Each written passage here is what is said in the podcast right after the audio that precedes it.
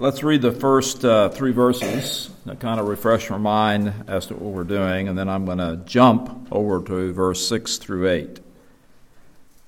I waited patiently for the Lord, and he inclined to me and heard my cry. He brought me up out of the pit of destruction and out of the miry clay, and he set my feet upon a rock, making my footsteps firm. And he put a new song in my mouth, a song of praise to our God. Many will see it and fear and will trust in the Lord. And then verse 6 Sacrifice and meal offerings thou hast not desired. My ears thou hast opened. Burnt offering and sin offering thou hast not required. Then I said, Behold, I come. and the scroll of the book it is written of me, I delight to do thy will, O my God. Thy law is written within my heart. We have been looking at the psalm. Uh, the reason that I looked at it, as I mentioned to you before, was because Alan sent it out an email, and that week, uh, some very dramatic things happened that had to do with my wife and uh, some prescriptions that were not being fulfilled and not taken care of by uh, my insurance company. And uh, so uh, it was a real matter of prayer because this is a drug that my wife has to have and has to have it daily. And so uh, we've run into this problem once before, and it took us almost a month to get it. And it really was a real problem. And yet we went to the Lord to pray about it, and Alan sent this email, and I read this psalm, and it really, really ministered to me. Uh, it helped me understand how to walk through this again to keep my eyes focused upon God. And we looked at the first um, seven, uh, five verses, and we've gone through those. And then we begin to look at verse six, seven, and eight as well. And in the first three verses, you get the gist of what's really going on and what we looked at before what we find is, is that you and I are going through on a consistent basis miry bogs or pits of destruction, things that come into our lives that are very, very difficult to handle. And some of them seem to be very small, like what I was just mentioning, or something that could be very, very large that has to do with the, like Mike having a scare, and I'm sure his wife was uh, definitely uh, put into some kind of situation to where you feel as though it's a miry bog. You feel as though you can't make it through it. It's, it's very, very difficult and it's very, very hard. And uh, it could be very short or it could be very long. And how is it a person is supposed to walk with God through this? What are some of the things that God gives to us to help us understand it? And the first thing it was exp- explaining to us in Psalm 40, just as a review, is that you and I have to learn how to wait while we're going through this situation. The situation uh, is not eradicated usually overnight. In other words, you're going to deal with it day after day after day after day. And so that is the waiting period. The waiting period has to do with time. That's, that's what really has to do. So when we are walking with God and a circumstance comes into our lives, we are emotionally disturbed, we feel very inadequate to move through it, and we find ourselves really looking at a kind of destruction of the very system and the things that are around us. Things are being pulled out from under us, okay, as we try to handle that. And God comes along and He tells you to wait patiently for Him. He explains to you that uh, there will be a time where He will answer this prayer and bring you out of that pit and set your feet upon rock and set your feet upon a path that will move forward. But that waiting period is the time that you find that is testing. It is a test, really, of what it is that you have in your life in terms of your faith and your love and your trust for God. Uh, we, we consistently say in our heart that we trust Him. We consistently say in our heart that we love Him. But God throughout our lives, I believe, is te- does test this. We, we get this out of James chapter 1. We have it all sorts of different places in the Bible where God says He will allow events to come into your life and He will test the core of who you are in, his, in your relationship with Him. And what, what He's doing is demonstrating positive things to you. In other words, how far have you grown? What is really chiefly, deeply a part of your life that holds you? I mean, what scriptures you go to? Where do you find the heart of God in the middle of these things? How do you understand what He is, really, truly, to you? Okay? Without, without those, you really have, it's just words that are coming out of your mouth, and you really don't even know how far this is going to go. Okay, in terms of those things and those characteristics and that fellowship with God. This comes into your life, and it becomes a place that needs salvation. That, that's exactly what it says. It is a need of salvation, and you don't have the power to save. And so you have to lean upon him, you have to understand him, you have to check and see if there's any real trust in you at all.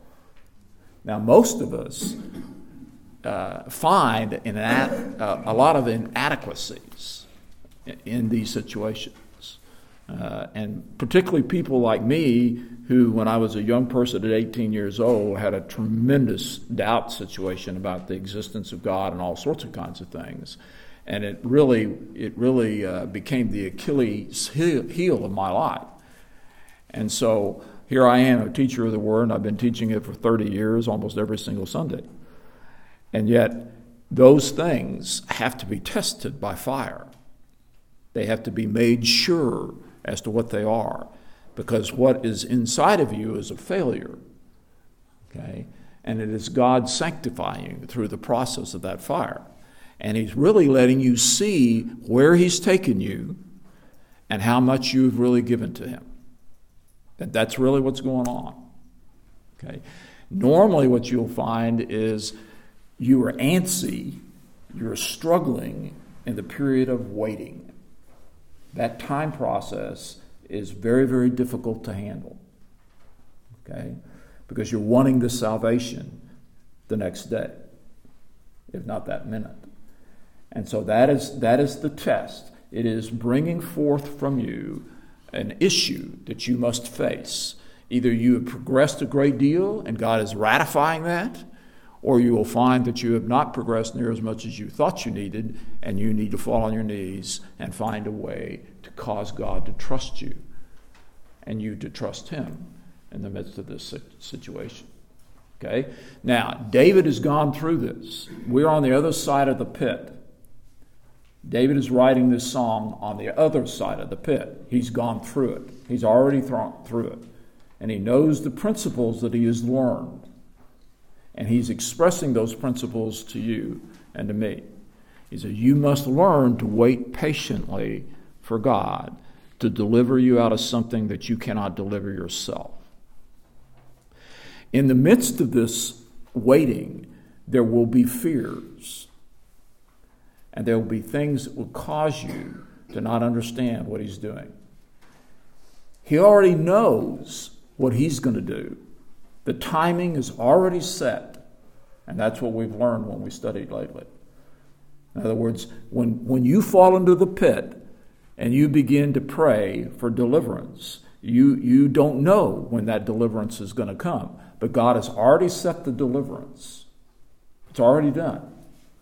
He already knows what he's going to do. And in Isaiah 30, it says, He waits on high for those to wait for him. He waits on high to he's waiting for you to wait properly. Okay, because he already knows what he's going to do. And the time has already been set for the deliverance. So during that process, you have to understand that. That is one of the steps of faith. The steps of faith, He knows the exact moment when this should be over. Now, that's a very, very hard principle to get a hold of. Because every single prayer that you pray is, is essentially a deliverance of this particular situation now. That is exactly what you pray. Now, my wife and I have been going through a long struggle since her cancer, and she's been freed from that, but the cancer treatment actually destroyed her body. And there isn't anything we can do to fix the body. So we're walking through this. We keep asking for wisdom about where to go and how to handle it, okay, as best we can do. But, but to ask, we can ask for deliverance. In other words, a miraculous healing of her body, and we do. But I've learned through the time that I've been walking, almost eight years in this situation, that I move away from the prayer, okay, of deliverance now to a prayer of understanding what is going on here and letting Him decide on the deliverances. To see the purpose of what is going on in the waiting. Because we don't want to wait. We want the waiting period gone so the deliverance is here. And so that's essentially what you find that, that David has learned and what we see in the Word of God. okay? So that's what we've looked at when we looked at verses 1 through uh, 5. And uh, it, it, it's a, just a beautiful passage. In verse 5, he says, I have learned the thoughts of God towards me during this time of the pit. I have learned the thoughts of God towards me. And I have understood that all that He's done in the past is what I stand on for the present pit. Everything that He's done in the past, okay, every deliverance that He's given, all the salvations that He's brought into my life, all the beauty of His personhood, okay, that is what I stand on in the midst of the pit. Okay? And from that, I have now gotten out of this pit. Okay? And now my song is a new song. It has been increased in my ability to understand what he's already done in the past, and now this is the past. Okay? And I tell you that I cannot relate to you. That's what he says. I cannot relate to you. I can't even bring into remembrance all the deliverances God has given that are wondrous to me. That is my new song. And I have something new to tell you that just happened two weeks ago. Okay, that God has delivered me again. So that's a that's an enormously beautiful description of how a man should get through the pit and what he should stand on and what he has. Okay? Then at the very end, in verse 6, 7, and 8, we, we find in our last study last week, and that's the sheet that you have in front of us uh, you right now. Okay, we found that David uh, has interjected a new concept in relationship because it's not found in the rest of the word. Uh, he, he enters, uh, what should I do, okay, besides sing my song and recount the wondrous acts of God to me? What should I do? What does, the, what does God require of me? from this deliverance? What does he require of me? Okay? And then David goes hunting through his brain. And, and what he does is, in verse 6, he says, Sacrifice and meal offerings thou hast not desired. My ears thou hast opened. I have learned this. You have opened my ears to the understanding that you do not want these things sacrifices and sin offerings and meal offerings. That's not what you really want. Those are things that are a kind of precursor to what you really want. Okay? And David says then, verse 7 Then I said, and he's saying it directly to God, Behold, I come. I've gone through the pit. You have delivered me and I have understood that this is not what you want. Behold, I come, and in the scroll of the book it is written of me, I delight to do thy will, O my God. Thy law is written within my heart. This is what God wants from us as we understand the value and the meaning of the pit in our life. When we come out of the pit, and even when we are now going into the next pit, Okay? God is trying to bring you to a position to where you say, Behold, I come. It is written in the volume of the book, okay, that I desire to do your will. And your heart is written upon my heart. That's what he wants. So, this is the chief thing he desires from David, from you, and from all men. I desire to do thy will. And I do it from a heart that is united to your heart. Okay? And when I go through the pit the next time, I long to go through the pit right. I long to go through it doing your will. In terms of my heart's response, in terms of my trust, in terms of my uniting with you, and, in terms of willingly, purposefully going through the pit. Okay? Now, th- this is to be, this is so strong, okay, that it, it is picked out of the Old Testament and dropped in Hebrews chapter 10 as the, de- the defining concept in the mind of Jesus as fully man and as perfect man. It picks, this is the only place this is picked up in the rest of the Word. This is prophetic, what I just read you. It is prophetic about a man who will come. Behold, I come. In the volume of the book, it is written of me.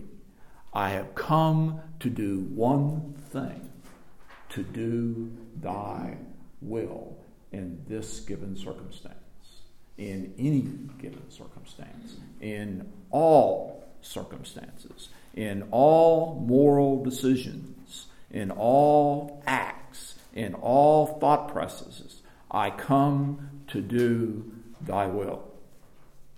And there's only been one perfect man who has made that happen. David longed for it, but he didn't do it. He did it in the power of God at times within his life, but he failed utterly at other times. So he didn't, he didn't bring this off, but he desired to have it. And that is to be the desire of our own hearts. And when we fail, and we will fail, we will not trust God in the pit. We will not necessarily go through this well. There is a forgiveness there is a movement towards perfection and utter sanctification and full sitting with the Lamb of God next to the throne. Now, that's what Hebrews 10 gives to us. It basically says you want these things, you want these things, you want these things, but you can't get them. There was only one man who got them. That is Jesus Christ. And through his giving of his body, for us. He essentially forgave us of the failures in the pit. Okay? And then he lifted us out of that and perfected us forever.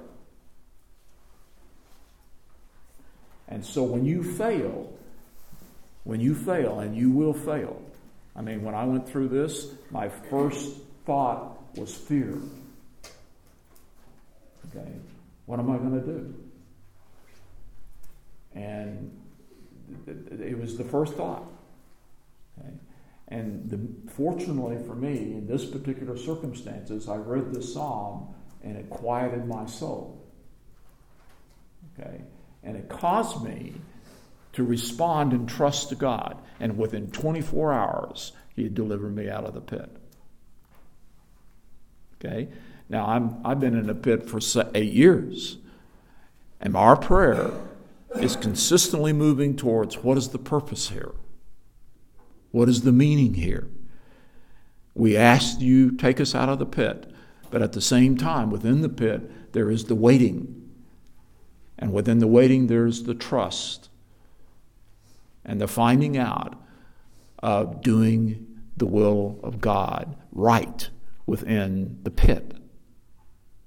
Okay? Because that's what you desired. Okay? So, so that's what David learned. Now, how did he learn this? He learned this from looking at the life of Saul, who did it absolutely wrong.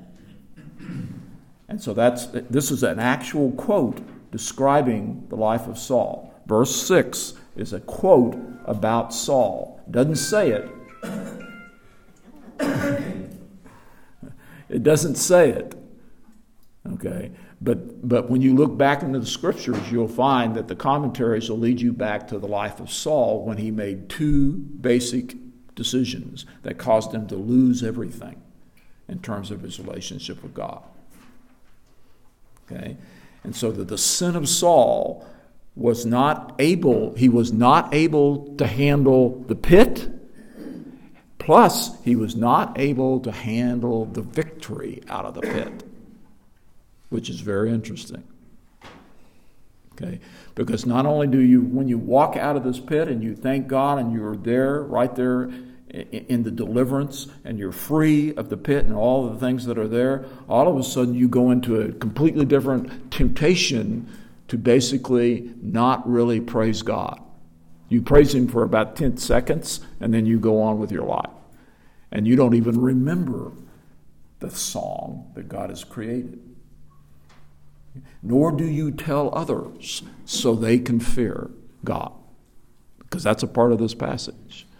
David is consistently bringing out this is what God has done for me. Let me tell you about it. Okay? And so what, what we find is, is that Saul comes out of the second, the one that's the second one here that we haven't looked at. He comes out of this and he comes out of with a self-sufficiency and a desire for people to see that he won the victory. He gives praise to God, but in his heart, he also wants praise for himself. It's an issue of pride. I don't want to tell people that I needed God's help. I, in, America, I don't want to say I was, I was trapped in an area I could not, I couldn't take. You know, you, you ask people, how are you doing? I'm doing fine. That's about a lie as you can get. The only reason you really say I'm doing fine is because you just don't want to spend time talking about all the things you're going through. Okay? And so, what, what, what God is saying to you, to, to, Saul, you have combined your pride and your own ability with my complete total victory. And you united yourself with my victory, and you have caused it to shine on you, not on me. Okay? And that's, that's what you find his real sin is. Okay, as Saul does the second act. So if you'll turn, uh, we won't get to the Hebrews 10. We will do Hebrews 10 next week, but I've incorporated it here for you to understand the final message. What is it that David says God really wants? And he's told us. And then you go to Hebrews 10 and you can go study that if you want to. Uh, it says uh, on, on uh, Hebrews 10 1 through 18. And in this is a quote from Psalm, Psalm 40, okay, that we've just talked about. Okay, but let's look at the sin of Saul. We've already looked at his first sin. Now we want to look at his second sin, his second event within his life where he failed miserably. He failed the first one and he failed the second one. And God steps in and said, You failed. Okay? You did not handle this right. You didn't handle it right at all. And then he comes up with another one, and he didn't handle that one right either. He made it even worse. Okay, so let's take a look at that. So turn to second, uh, excuse me, First Samuel, verse uh, uh, chapter fifteen. We've already looked at his first problem, where God called him a, a person who was foolish. And that was in 1 Samuel 13, which is there on your sheet. So that's the number A. And in it, Samuel was real, uh, excuse me, Saul was in a definite uh, situation that you and I find ourselves all the time, it would be truly the pit of destruction. He, he had an army that was gathering from the Philistines, and this army was a large army. And he was just new, he was just a new king. And he hadn't, and a lot of people hadn't responded to him very much. And the people were beginning to leave right and left. They're afraid. Okay? And by the time he turned around, he had 600 men. That's all he had left. And he's afraid he's going to lose them all.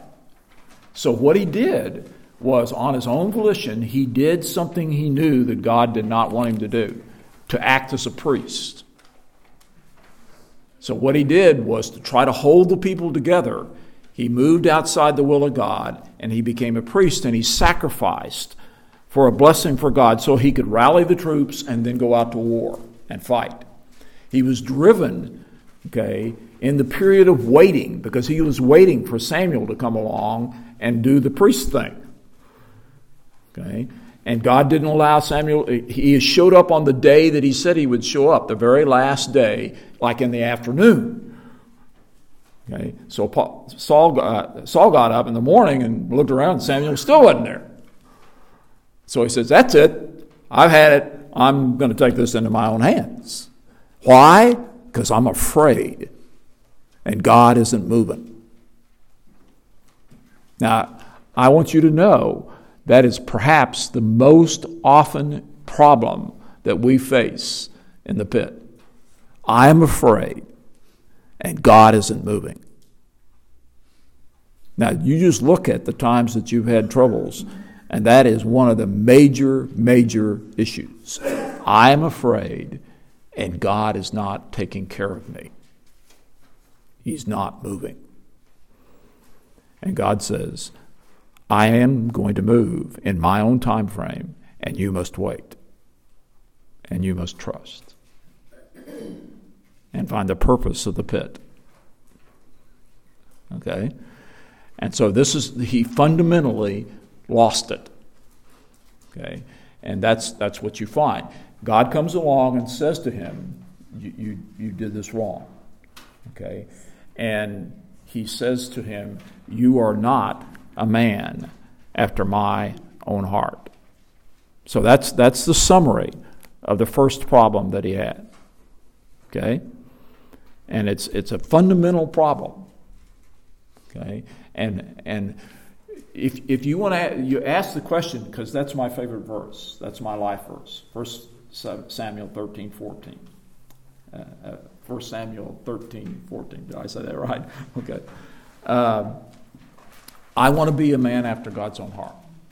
I want him to be able to say to me at the end of my life, I was a man after God's own heart. And you'd have to, you'd have to ask, what is that? Okay? And you're getting a fundamental answer here. Because God comes along and says, You must be in the midst of the pit a man who trusts me, who waits for me, who loves me, and knows that I love him. You have to be that. And that you will not, you will not take this into your hands and try to accomplish it beyond what I want you to do. Okay? So that's, that's the fundamental issue. And then David comes along and he says, in the second act of Paul, Saul, I saw that he did it all wrong again. And I'm king, and I do not want to be a man that has said, I'm not after his own heart. So, what have I learned? Okay, I've learned these are the sins of Paul, and this is the solution you do wait. Okay, you wait for him to deliver you and this salvation. You trust him. You trust his love. You wait for his timing. Okay, but the main thing he wants is a heart that says, okay, I come to you, God. In the volume of the book it is written of me. Okay, to do thy will in this situation and in all situations. Now, you cannot believe how, when I stand in front of my senior classes and teach them, within my soul, the thing that struggles with me inside as I look at them is these kids, as most Christian people do, they live their lives without that phrase attached to their lives at all. They are people who are saved by God, but they do not intend, okay, to walk and do the will of God in any given situation. They intend to make that decision themselves. And you ask them any, any decision that they're going to make, and what you hear is a kind of cursory prayer to God, and then this is how I'm going to handle it. Okay? God bless me, sprinkle fairy dust on this, and this is the way I'm going to handle it. Okay? So it's not finding the soul of God. It is not even understanding the waiting on God. It's not even bringing God into the circumstance. He's just kind of up here floating. Okay? And that's, and, and it has to be a, when you say, I want to do thy will, no matter what, that, that, we, we are not even close to that statement. Because the minute, something else comes in, okay, or a hurt comes in, we are, we are crying and screaming, Get me out of here. Okay? And, and, and you sit there and go, I want to do thy will. And then a circumstance comes right in on top of you, and God says, That's my will. Or I wouldn't have sent the circumstance. And you don't trust me.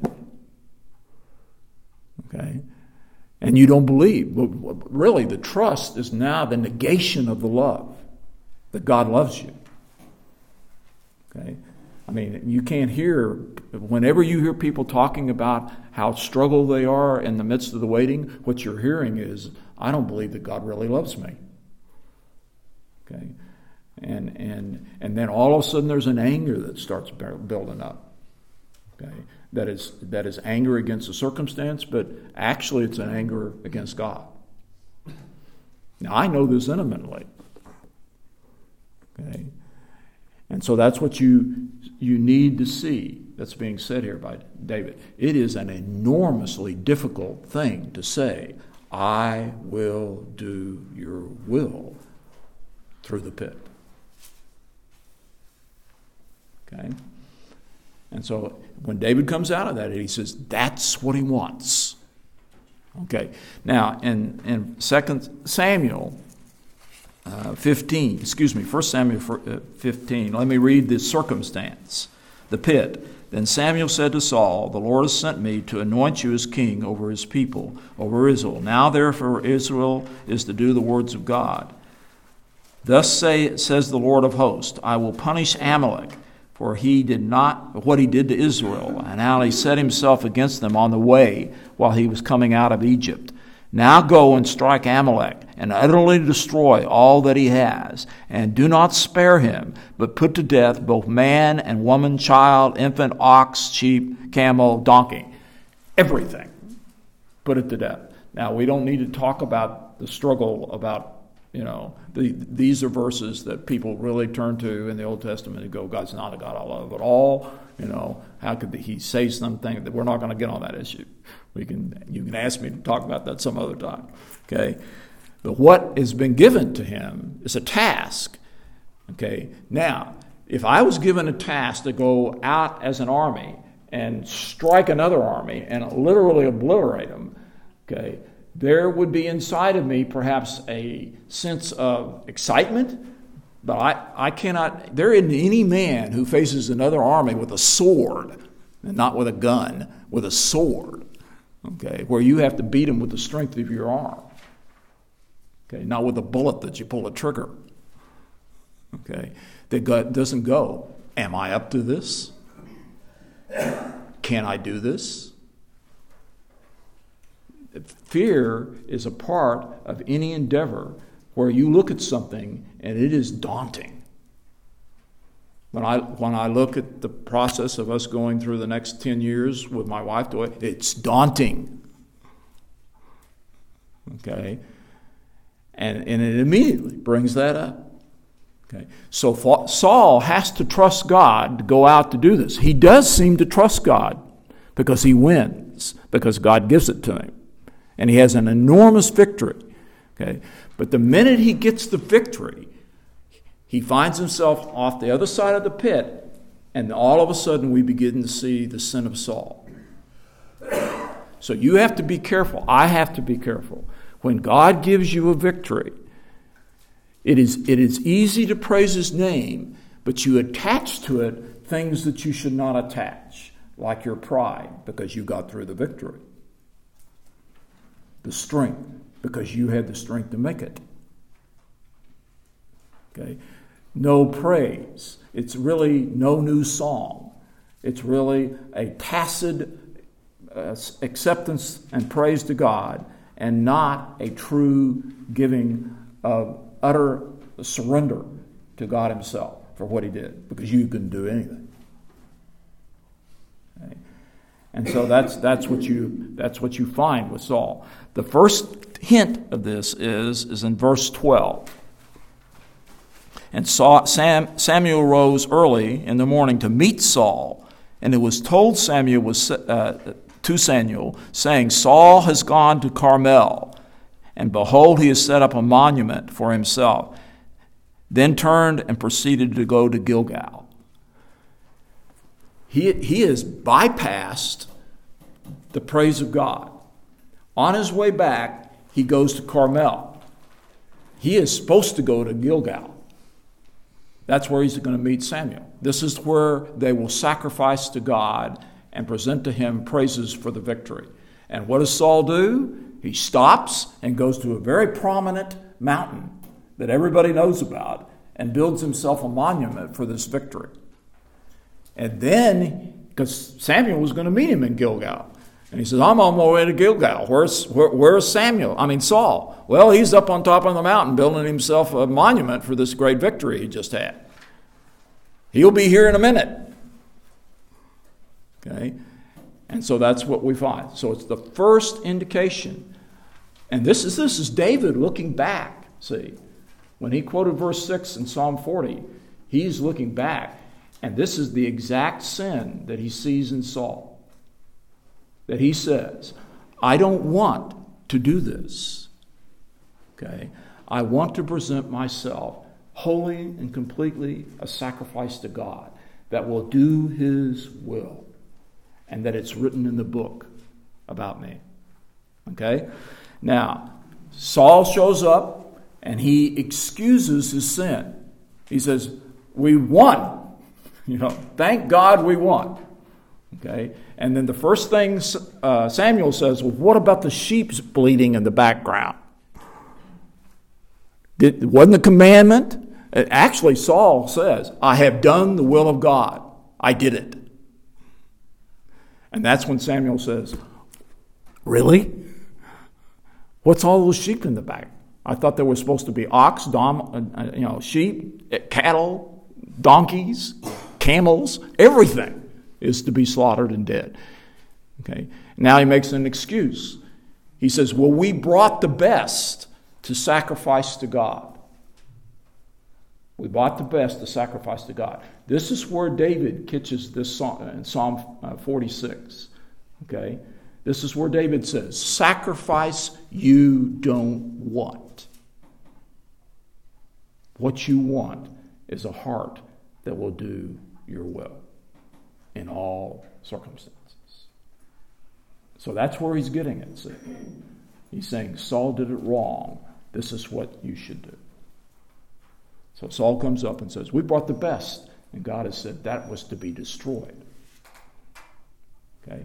Then later on, you find the real Saul, the real problem is he was pressurized by people to do it another way. He, he wasn't the one who really brought all the cattle in. Okay? He says the people wanted this, and then we decided to give it to God. So that was, that was another part of his sin. And the last list of sins is a very telling list that's given here in Samuel, verse uh, chapter 15. And Samuel said, Has the Lord as much delight in burnt offerings and sacrifices as in obeying his voice? Behold, to obey is better than sacrifice. For rebellion is as the sin of divination, and insubordination is the iniquity of and is an iniquity and idolatry because you have rejected the word of the Lord he has rejected you as king he lists three sins. Okay? The sin that he lists first has to do uh, with rebellion. And I, I've written that for you on this sheet. Rebellion. Choosing another path to gain knowledge of the future and instead of trusting God. To control the future, not trusting God to, that He holds the future for you. So what you find is, is that, that there was a rebellious attitude in, in Saul all of his life, okay, to where he, he had an idea as to what he wanted to do and God wasn't doing it. Now, when you ask young people, what's your goals? And they begin to name things that are happening. And, and they're good things. See, these are sacrifice. These are good things. I want a good marriage. I want a godly husband. I want this. I, I want to find my life, you know, blessed by God. Do you know that as God begins to unfold this and does this, they begin to choose which one is what? Okay? They are really not given to God giving them the husband, they're given to their concept of the husband. And if God doesn't give them that husband, the minute they don't have what they think they should have had from God, they start thinking of divorce. Now, you don't think that that is not common? It is absolutely paramount in, in today's society. I have a young man who is a, a student of mine, who's a teacher. You know, he's like 28, 29, 30. He just got married last fall. His wife was in his same class. They got married, and she's a Christian young lady as well, but she lost her father. Okay? And they, they came together, and five months later, she's thinking about divorce.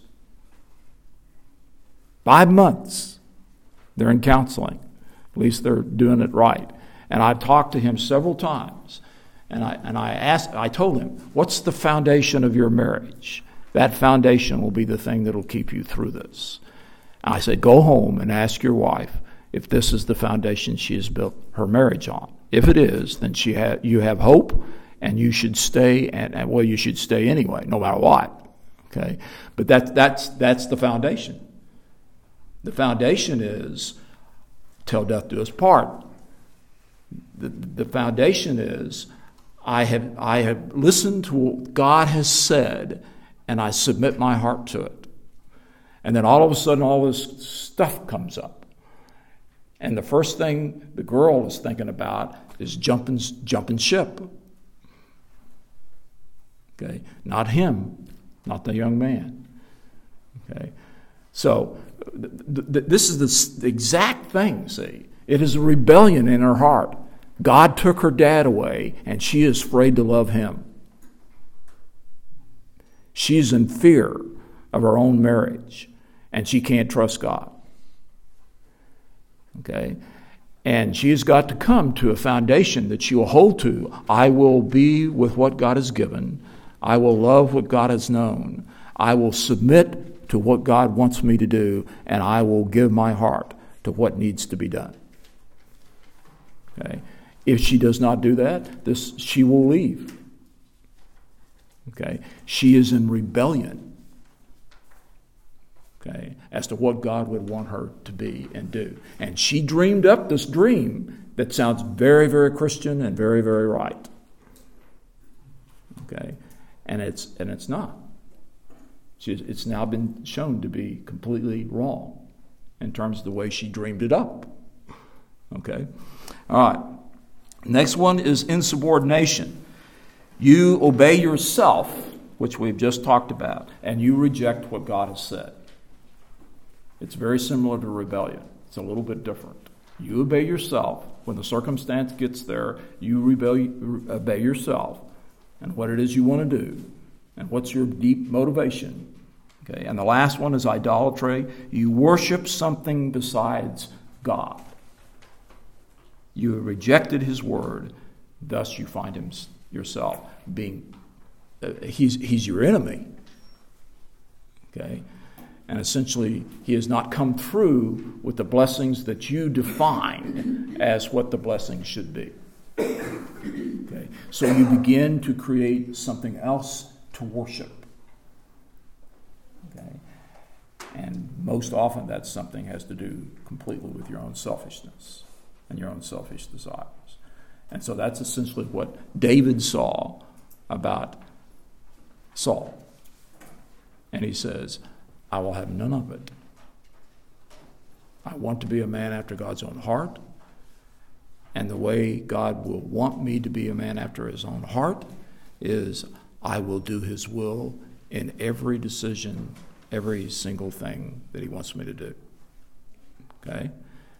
It is written in the volume of the book. Now, we're going to discuss that thoroughly next week as we look at Hebrews chapter 10, as we see the perfect example of what this means and what it means to us. Okay? All right. See you later.